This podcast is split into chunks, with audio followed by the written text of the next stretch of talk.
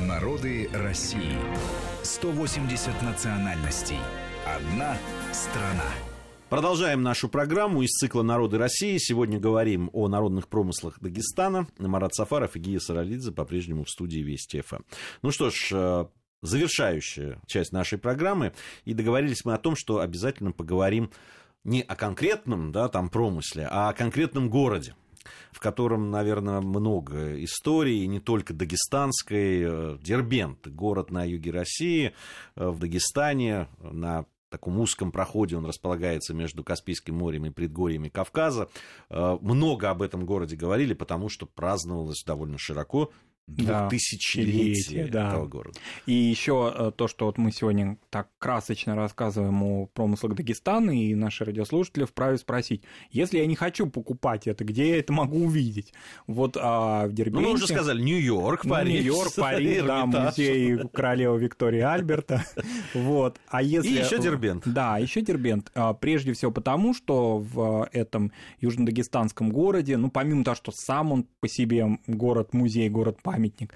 Тем не менее, есть и музей отдельный, посвященный именно э, предмету нашего сегодняшнего разговора с 1982 года в здании старинной армянской церкви XIX века, э, ну, так скажем, да, действует очень интересный музей, музей ковра и декоративно-прикладного искусства, и в частности вот эти образцы табасаранских и других ковров, а, чеканки. А, чеканка, конечно, кубачинская представлена очень хорошо и в махачкалинских музеях, но в Дербенском вообще, так скажем, да, декоративно-прикладное искусство Дагестана очень хорошо демонстрируется в разных его видах, потому что исторические области Дагестана а, в силу рельефа, истории самой, языковых различий, которые существуют, они, так скажем, да, и определили разные схожие, но все-таки разные, да, традиции ремесленные. И вот Дербенский музей во многом объединяет это и является, так скажем, да, центром богатой, хранения богатейшей коллекции этого.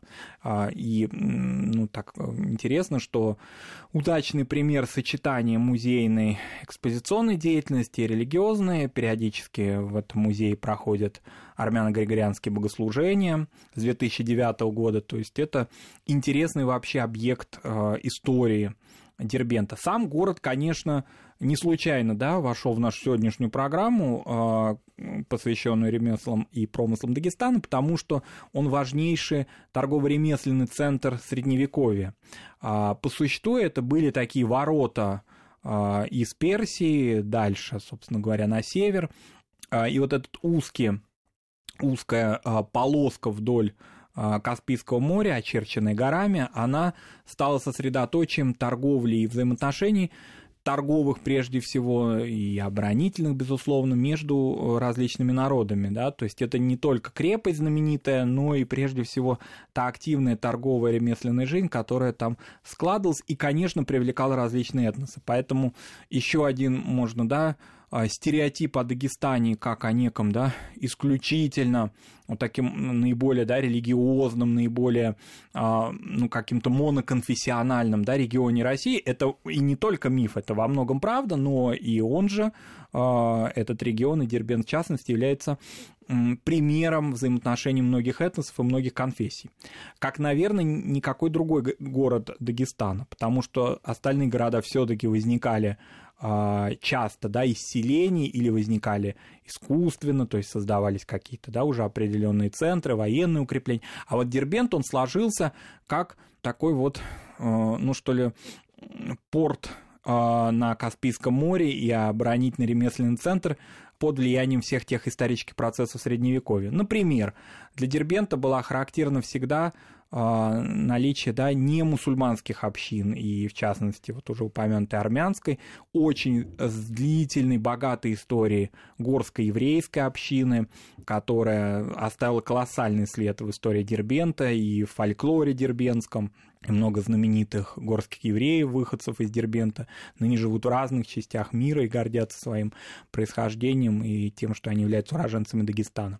А, это, конечно, одна из древнейших, если не сказать, что самая древняя на территории России мечеть, Джума мечеть, которая датируется, во всяком случае, основание ее 8 веком. А, ну, мы знаем, да, булгарские все памятники в Поволжье знаменитые, а, ну вот с ними соперничать по существу, да, в хорошем смысле, да, в смысле древности дербенские памятники. А это сам облик а, города, который, ну вот при а, различных да, землетрясениях, бедности селений, да, дагестанских, все-таки каких-то опустошительных средневековых войн, не сохранявших часто той архитектуры, того богатства, которым может гордиться, могут гордиться соседние э, регионы, в частности, знаменитые там грузинские крепости, крепости, которые сохранились в Азербайджане. Вот Дербент в этом смысле, он, конечно, является по большому счету культурной столицей Дагестана, потому что в нем своеобразие вот этого средневекового города так или иначе, да, э, все-таки э, в определенной мере остался, и ландшафт этого города остался. Что касается вот его ремесленных каких-то пересечений, то это, конечно, отражение его этнического своеобразия. А это прежде всего город а, населенный да, такими народами, как лезгины, как уже упомянутые табасараны, как таты, как горские евреи, а это разные народы, да, ну, я думаю, что о них, об их различиях надо особенно поговорить, потому что это такой длительный большой стереотип. Я часто даже с ним сейчас сталкиваюсь, когда горских евреев называют татами, но э, это связано с тем, что так они обозначали советское время, потому что говорили они на татском языке, но таты это таты, а горские евреи это горские евреи.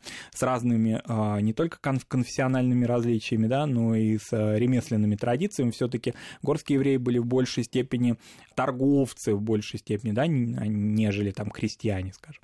А, это своеобразный, очень интересный, еще раз вот повторимся, коренная азербайджанская община со всеми своими вытекающими отсюда ремесленными традициями, в частности, со своей моделью ковроткачества, которая характерна там для Ширвана, характерна для других исторических областей Дагестана, и вот она, а, вернее, Азербайджана, и вот она проникла сюда, в Южный Дагестан тоже.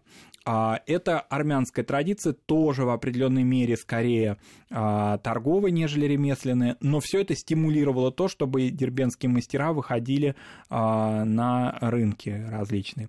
А выходили они на очень э, крупные рынки, потому что пересечение торговых путей, вот эти ворота а, из э, Каспийские, да, по существу, так иногда Дербенты называли Каспийские ворота, связывали Дербент дальше с Астраханью, в частности, с городом, который, ну, по большому счету, если вот мы говорим, да, Махачкале современный, это порт Петровск, это небольшое такое укрепление было. Дальше там вглубь Дагестана какой-то более или менее крупный город Кизляр, Буйнакск, а если вот по-настоящему, да, по Каспию это прежде всего Астрахань и богатая армянская колония, которая находилась, община, которая находилась в Астрахани, и взаимосвязи между э, ремесленниками, выхода их на общероссийский рынок происходило именно благодаря вот этой э, связи. То есть это ну, город, который во многом, ну, как-то не то чтобы окупал затраты, но каким-то образом выводил ремесленников дагестанских на хотя бы рынок Кавказа, как ну, минимум. Кстати, название само Дербент, я так понимаю, а, а, персидское название персидское вообще влияние а, в Южном Дагестане очень долго наблюдалось, и причем не всегда только мусульманское, это именно древнеперсидская культура очень активно там сохранялась. Вот эти ворота, вообще сама символика города, его... Ну, сам название Дербент — это да, закрытые ворота. Закрытые ворота, да, и вот как-то вот он как-то себя и ощущал в качестве этих ворот именно из Персии в из того, что мы сейчас называем, да, вот различными азербайджанскими княжествами, да, а, ханствами, которые а, на Пшироне находились и дальше, ну, по существу, на Северный Кавказ и дальше в Россию. То есть это такой цивилизационный форпост во многом. А дальше уже классический Восток наступал. А здесь все таки вот эта кавказская, северокавказская традиция. У дербенских мастеров и ремесленников были связи с грузинскими а, княжествами. То есть это вот центры пересечения. Поэтому а, и в отличие от внутренних каких-то районов, да, Северного Кавказа, вот эта религиозная терпимость была всегда для Дербента характерной, и она очень важна, что подчеркивалась в а, дни э, двухтысячелетия Дербента с присутствием представителей различных конфессий, вот как-то он самопрезентовал себя в этом смысле очень правильно, потому что ему действительно есть чем гордиться. Это пример а, для многих населенных пунктов Дагестана, новых, возникших там в 19-20 веке, как необходимо сосуществовать разным народам. Понятно, что в настоящий момент подавляющее большинство дербенцев это мусульмане, но мусульмане тоже разных направлений, наряду там с суннитами, шафиитами, а, большая шиитская община. Вот это все а, армянская община, еврейская община, православная, конечно, община. Вот это все для Дербента очень характерно, и, конечно, ремесло и торговля ремесленной, ремесленной продукцией, уникальный музей, который сейчас там есть, а, крепость сама, Джума мечеть, вот это все должно привлекать туристов. Я, у нас программа подошла к концу э, нашего. Я прошу наших слушателей извинить нас, что мы не смогли в одну программу поместить. Да, я думаю, все... радиослушатели не будут против. Да, народ, народные промыслы, да, мы продолжим. Безусловно, конечно, мы не можем э, ограничиться только лишь э, вот теми ремеслами и теми регионами, которые Дагестана, которые мы сегодня затронули. Обязательно продолжим этот наш разговор. Конечно. Я напомню, Марат Сафаров и Гия Саралидзе были в студии Вести ФМ. Надеюсь, совсем скоро мы с вами встретимся. Спасибо. Народы России. 180 национальностей. Одна страна.